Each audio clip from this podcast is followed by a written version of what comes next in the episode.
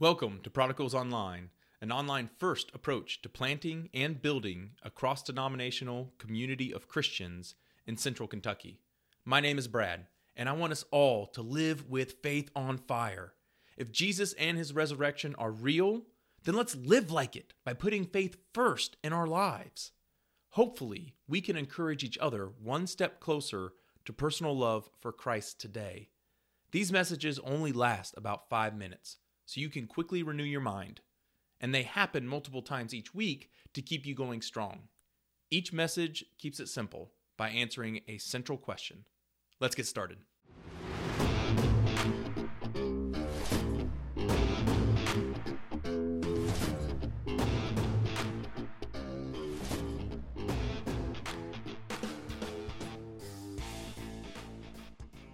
How can God forgive terrible sin? Have you ever lied to continue covering up a previous lie? Most of us have. When children try this, it quickly becomes apparent. It's simply too difficult to manage the runaway implications of deceit. Our natural proclivities are to protect ourselves from consequences, rather than live in the truth. As terrible as our sins can be, our worst natures also reveal to us the overwhelming grace of God. It does not matter how many sins upon sins we've committed in our past, when we declare Jesus our Lord, we are immediately made righteous. No further defense or justification is necessary. Unfortunately, we cannot say the same for our earthly consequences. Take King David, for example. David is a heroic figure in Judeo Christian history. However, he was a man plagued by sin like the rest of us. David exhibits a few major moral failings, most famously, his adultery with a woman named Bathsheba, which is recorded in 2 Samuel 11. The story goes David is home while his army is away at war. He sees a beautiful woman bathing and has his servants bring her to him while her soldier husband is away. David tries to cover up his impregnation of Bathsheba by inviting the husband, Uriah, back home and coaxing Uriah to sleep with Bathsheba. Uriah doesn't take the bait. So David hatches a plan for him to die in battle. The whole story is deeply maleficent. David's general, Joab, plays an instrumental role in the cover up by sending Uriah and a group of men to a heavily defended area to ensure he is killed. In verse 17, quote, And some of the servants of David among the people fell. Uriah the Hittite also died. It was a poor military strategy initiated purely because of the king's sinful desires. All of this history is important to understand best what happens next. In the next chapter, the prophet Nathan receives word from God that David will suffer extreme consequences for this gruesome scheme. As David professes his guilt, Nathan stunningly replies, The Lord also has put away your sin. You shall not die. 1 Samuel chapters 12 and 13. To be clear, the son conceived by the adultery passes away, and David's lineage is condemned to murder and infighting. There are earthly consequences for his earthly follies. However, David's sins are immediately forgiven on an eternal scale. How can that be? Before attesting to God's grace, let's be honest with each other. Our sins have rippling effects. The financial cheats, irretrievably lose many lifetimes' worth of savings and hard work. The harsh words from our rage echo throughout the lifetime of our children. Even hacking someone's Facebook account leaves the victims anxious and angry. No sin is momentary, they all carry consequences. Yes, David's plan is particularly vicious. But are we in any place to condemn him? Holiness is such an exact exacting holiness is such an exacting standard that for whoever keeps the whole law and yet stumbles at just one point is guilty of breaking all of it james 2.10 we have all broken at least one of god's commands so we all are as guilty as if we broke every one of them. This all or nothing consequence of sin is heavy but it is the only possible holy response. To prove this holy binary Let's consider the alternative.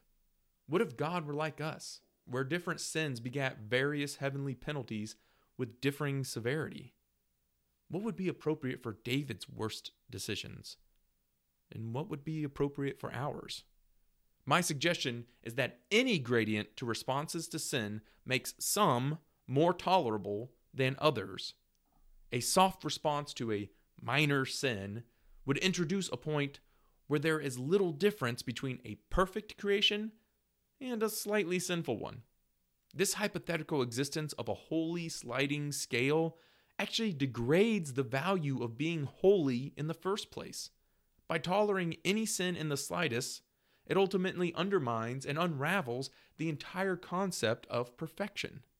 By understanding this value of holiness, we can now see that all sin is worthy of the death penalty. Each and every sin, no matter the size or severity of it, irrevocably stains all of creation. This ultimate judgment does not reduce the severity of the worst sins, but increases that of all sin. With this measuring stick in mind, let us think of how Jesus bore all penalties for our unrighteousness. Even upon the cross, Jesus asks God to forgive the one who nailed him upon it.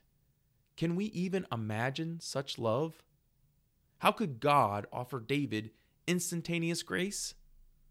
Not only was Uriah intentionally killed by David's plot, but so were the innocent servants of David who died alongside him during the staged death trap. How can God so quickly forgive David for something so cruel? Because Jesus paid the debt for all people for all time. Even though Jesus' crucifixion occurs later in the world's chronological history, his atonement was, is, and will always be available for all time. Jesus' historical event supersedes that very history and covers all saints in all eons of time with all enduring forgiveness. David is an equal recipient of that grace. So are you and me. This particular sin of David stole Uriah's life, as well as the innocent bystanders who died beside him. Our sins also carry a heavier weight than we will ever know. Thankfully, Jesus pays the eternal debt with all of sin's compounding interest, so that we may be reconciled with a God that merely wants to enjoy eternity with us. Oh, what a friend we have in Jesus. Hey, thank you for tuning in to the message. If you want to join the Substack community, you can find the link on our website, www.prodigals with an S dot online. There, you can also find our guiding beliefs, donation links, and digital worship set lists. The messages are available via email newsletters, audio podcasts on all the major apps, and video accompanying the Substack post. Please subscribe, rate, and most of all, share. Share it with someone who needs to know Christians live, work, and play beyond the walls of the church. I pray that building a community of deep seated, loving, and authentic Christians encourages you. Until next time, take care, God bless.